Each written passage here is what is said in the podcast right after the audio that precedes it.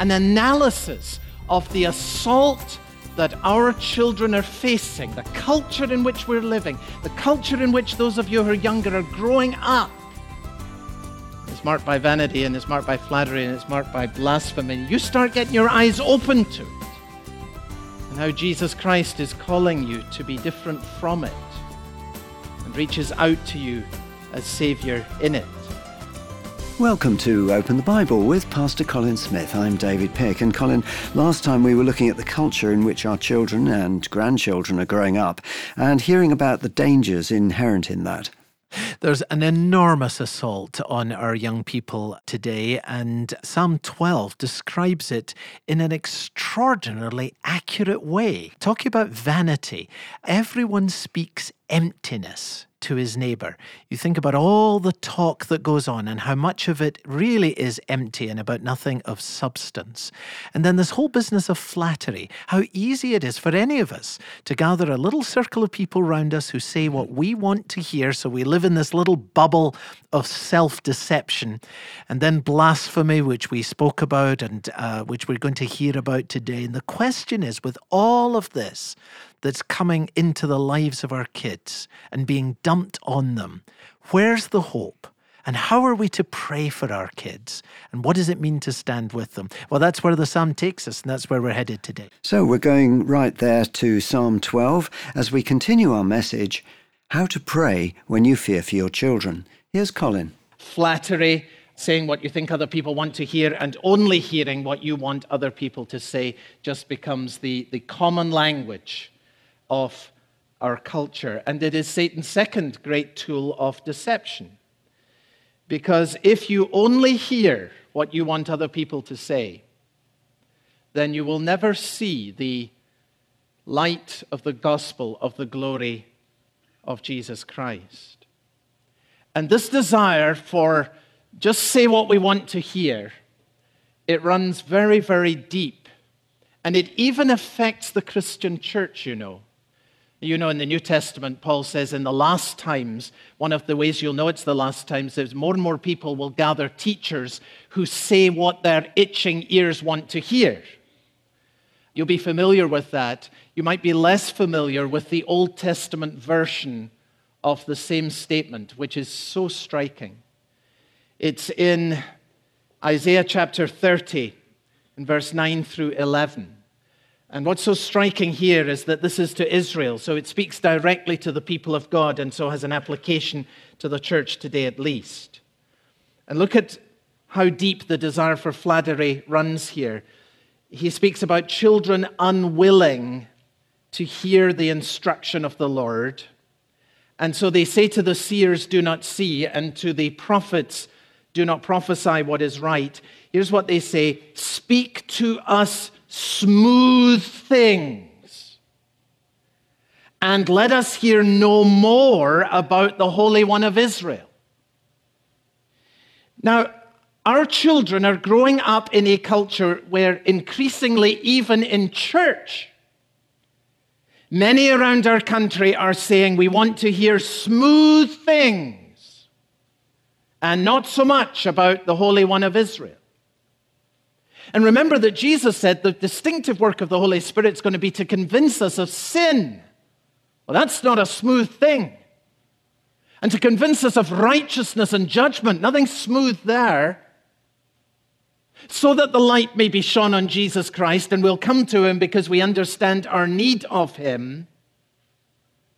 And there won't be much of that. There won't be much of the work of the Holy Spirit that leads to real life change that comes through flattering ministries that say smooth things and stroke egos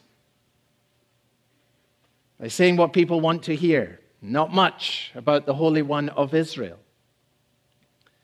What happens increasingly where the church goes down that road is that a generation of kids who've been brought up in church come into adulthood and actually they cannot see the light of the gospel of the glory of Christ. Why? Because they've been brought up not on truth, but on a diet of smooth things and not the Holy One of Israel.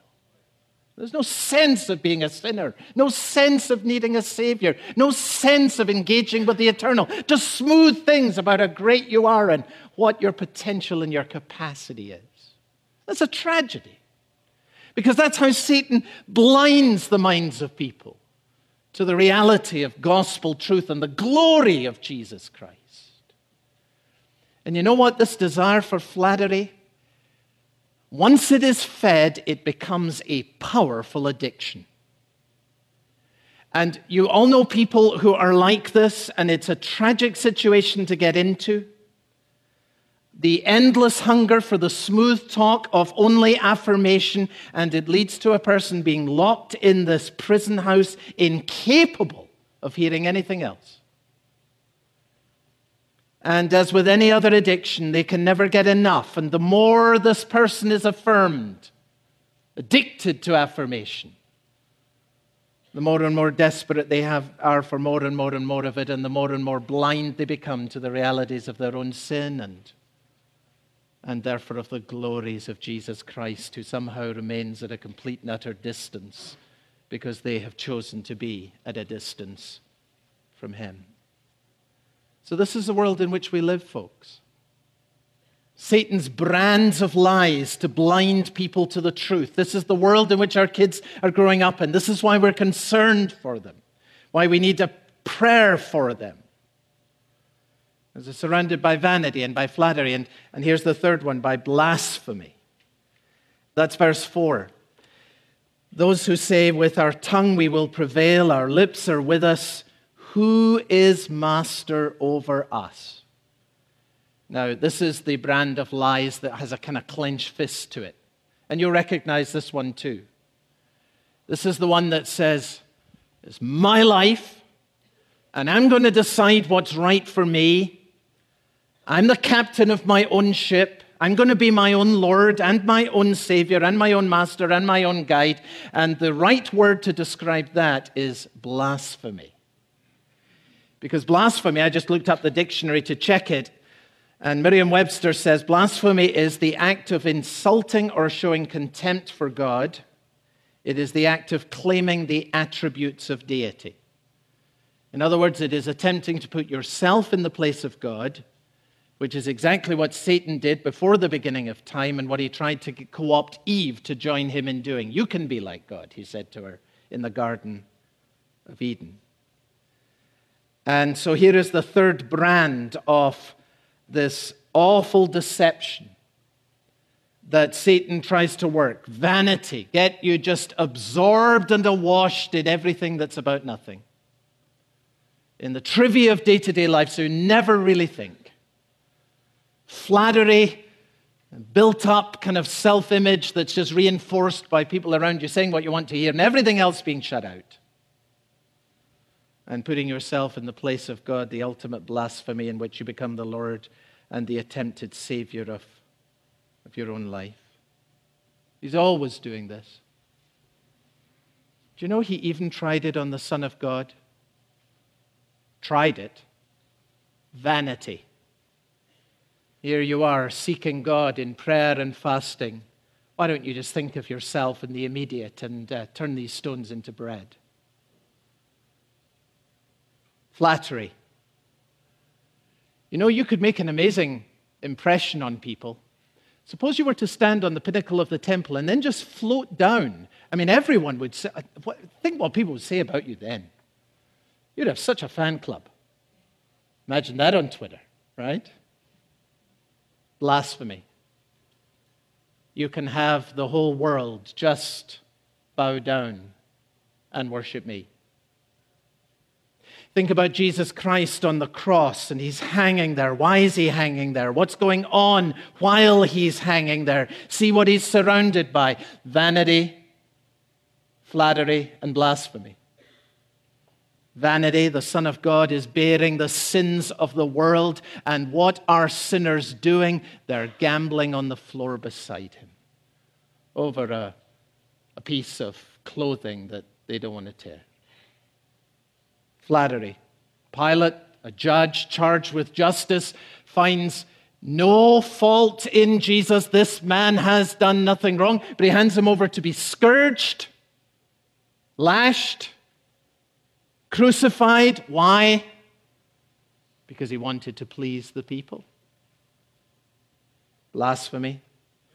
The Son of God is on a cross because in their hearts the people have said, We will not have this man to rule over us. He says he is a king. We have no king but Caesar. And there he is on the cross. And on the third day, he rises from the dead, and he's Lord over vanity, and he's Lord over flattery, and he's Lord over blasphemy, and he's able to deliver you from all of these prisons. That's why Paul says, I was a blasphemer, I was a violent man, but I was shown mercy. Encounter with this Jesus Christ who's able to break a person out of this trivial world or this self absorbed world or this blasphemous world and to bring you into the power of a new life that will be an eternal life and entirely different from everything that is in the world around you. So that's an analysis. And I said we'd spend by far the, the, the, largest amount of time on this because it's so important and it's the main part of the psalm. An analysis of the assault that our children are facing, the culture in which we're living, the culture in which those of you who are younger are growing up. And it's marked by vanity and it's marked by flattery and it's marked by blasphemy. You start getting your eyes open to it and how Jesus Christ is calling you to be different from it and reaches out to you as Savior in it. You're listening to Open the Bible with Pastor Colin Smith and the second part of our message, How to Pray When You Fear for Your Children. It's the fourth message in our series with Christ in the School of Prayer. And if you've missed any of the series, please feel free to go back and listen again or catch up on our website. That's openthebible.org.uk. Also available as a podcast, go to your favourite podcast site Search for Open the Bible UK and subscribe to receive regular updates. Open the Bible is supported by our listeners, and this month, if you are able to begin supporting Open the Bible in that way, we would love to thank you by sending you Alistair Begg's book, The Christian Manifesto.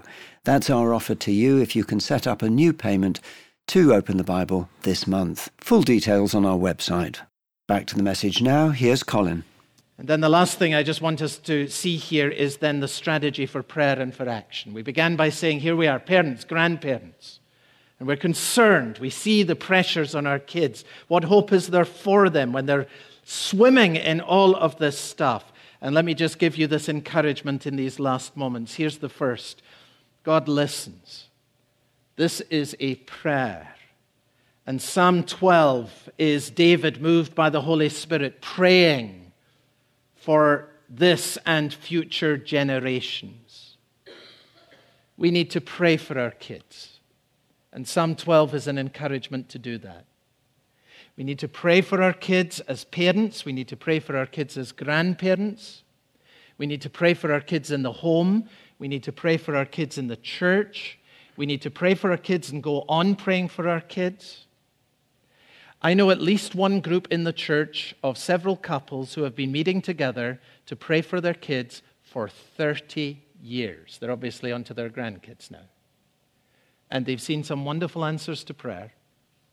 And they've got some heavy burdens on their heart that they're still interceding about. Find some other friends who will pray for your kids and you pray for their kids and make a covenant in regards to that. Let's pray for each other's kids, each other's grandkids. Let's do this together. You don't have children of your own. Connect with some younger people and become a prayer partner, an aunt and uncle, as it were, a spiritual mentor to someone. Connect with a family and become part of praying for, for their children. Engage in some area that relates to youth ministry. Get behind praying for someone who is teaching and directly influencing younger people. Let's take seriously that we are called in the scripture to pray and that God listens when we pray with regards to our children. And then the second thing is that God speaks. Here's this wonderful encouragement. Not only does God listen to us, but God is capable of speaking to them. Verse 6 the words of the Lord. It kind of springs out after all this uh, lies. Now we're being told the words of the Lord are pure words. They're like silver refined in the furnace on the ground, purified seven times over. In a world of lies, there is such a thing as truth.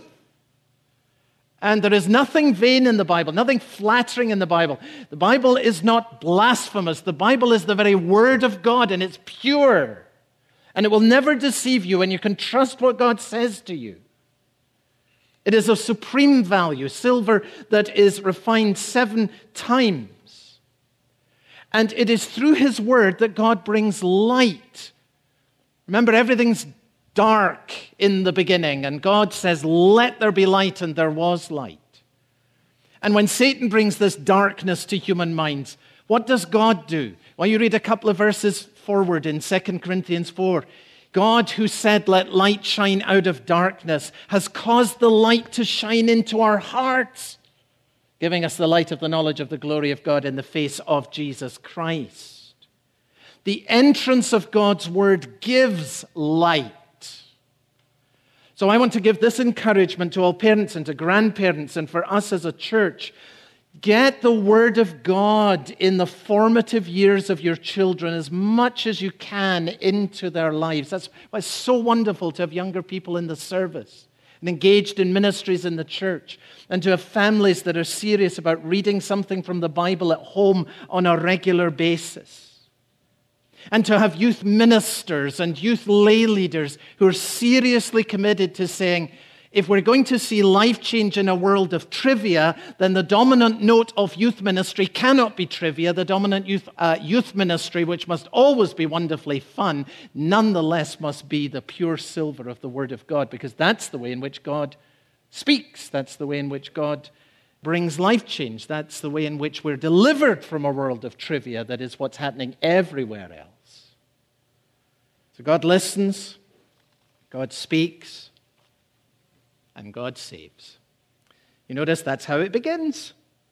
Save, O Lord, for the godly one is gone. For every parent or grandparent that's worried about uh, the difficulty of finding Christian friends, this is a great prayer. I'm worried because there are not a group of Christians immediately right now around little Johnny or whatever. The godly one is gone. Lord, I'm looking to you to save. I can't rely in this situation on the circle of influence. I've got to look to you to do something. That's a wonderful prayer for that situation, isn't it? And here David recognized that God does save and he asks him to do it. So here's your strategy you pray, which is what Psalm 12 is encouraging us to do in this situation because God listens. You are able to trust God to speak, and that is why you bring the pure silver of the Word of God into the life of your children, your grandchildren, whenever you have opportunity. Uh, you get them in a place where they're going to be receiving the Word of God, such as we're committed to in the life of the church. And you can ask of God that He will save, because God reserves the right to move freely, and our God is in heaven and He's able to do whatever He pleases, and those He saves, He keeps. Children go off to university. Here's someone in Christ. And here's a great promise in verse uh, 7 He will guard us from this generation forever. So, Karen and I have been greatly blessed with the gift of two sons. So grateful that they both love the Lord and have married wonderful women both of whom our daughters in law love the Lord. And now we've been given the wonderful gift of two granddaughters, one on each side of our family. So very, very grateful and so very, very conscious that they are growing up in a world that is significantly different from the world in which we grew up in and even the world in which their parents grew up in. It's changing, it really is. And it may very well be that our granddaughters grow up in a world where there is not the broad Christian consensus that was kindly towards uh, Christian faith in so many ways in past generations throughout the history of this country. And I think about that. And here's what I think about that I want more for them than that they will drift along with some kind of Christian consensus that existed in the past. The kind of Christians who are born of drifting along with the Christian consensus are not people who are on fire for Christ. They're not people who see the light of the gospel of the glory of Jesus Christ. They're not people who say with Paul, I want to know Christ and the resurrection, power of his resurrection. I'm even ready uh, to be conformed to his likeness in his death and whatever suffering comes my way. I want for my little granddaughters as I begin to think and pray about them for these years that lie ahead of them that they're going to be people who know and love Christ and are aflame with the life of the Holy Spirit within them. And so I'm going to be praying Psalm 12, which begins with saying, Save them, save them. Bring them to know the light of the gospel of the glory of Jesus Christ. And maybe it will be that precisely because they do not grow up in the general benevolence of a Christian consensus, that they will come to be distinctively different from it. What a vision that is. Maybe we are living in days in which precisely the change will be the means that God will use to ignite new fire in the church and to raise up a new generation who love Christ in a way that is stronger and more passionate than has been seen in the kindly benevolence of the consensus that has reigned in the past. Oh God, save. Oh God, keep. Are you glad that Psalm 12 is in the Bible? Do you think we need a prayer for when we fear for our children and for our grandchildren? God has given it to us. That's a heartfelt and personal reminder from Colin today that if we have children or grandchildren, or if we know family members or friends who have children, we need to be praying for them, especially that they would hear and understand the gospel and come to a place where they accept Jesus for themselves. You're listening to Open the Bible with Pastor Colin Smith, and if you've missed any of the present series, which is all about prayer, it's called With Christ in the School of Prayer, then please come to our website, go back, catch up online. It's at openthebible.org.uk.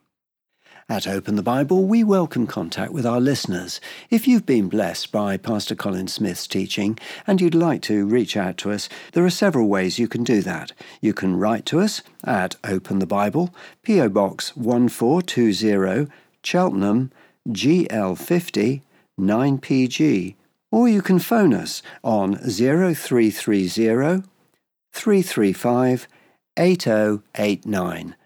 If we're not available when you call, leave a message for us and we'll return your call. All of these contact details are available on our website, openthebible.org.uk. Open the Bible is supported entirely by our listeners. That's people just like you. And if that's something you're considering this month, we have an offer for you. If you're able to set up a new payment to support the work of Open the Bible in the amount of £5 per month or more, we'll send you a free gift. It's a book called The Christian Manifesto, and it's by Alistair Begg. Colin, how might we benefit from reading this book? Well, the Christian Manifesto sets out what Jesus Christ calls us to. I mean, what are we to be in this world? What are we to promote in this world? What are we to do in this world? What are we for in this world? That's the heart of what Jesus is teaching us in the Sermon on the Mount, or in Luke's version, it's called the Sermon in the Plain. And Alistair draws out this teaching of Jesus in a wonderfully winsome and applied way. It's so practical, it's so full of grace, and it's so helpful and so encouraging.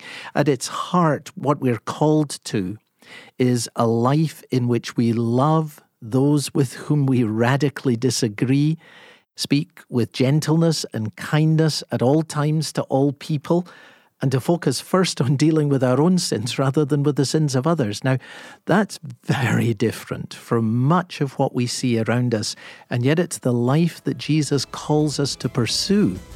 And in pursuing that life, Christians are going to shine like lights in the darkness that's around us. So, Alistair Begg's book, The Christian Manifesto, is our gift to you if you're able to set up a new payment this month in the amount of £5 per month or more. Full details on our website. You've been listening to Open the Bible with Pastor Colin Smith. I'm David Pick, and I very much hope we'll see you again next time. The hardest trials aren't necessarily the deepest, but often they're the ones that last the longest. How do you keep praying and not give up when your soul is in agony? Find out next time on Open the Bible.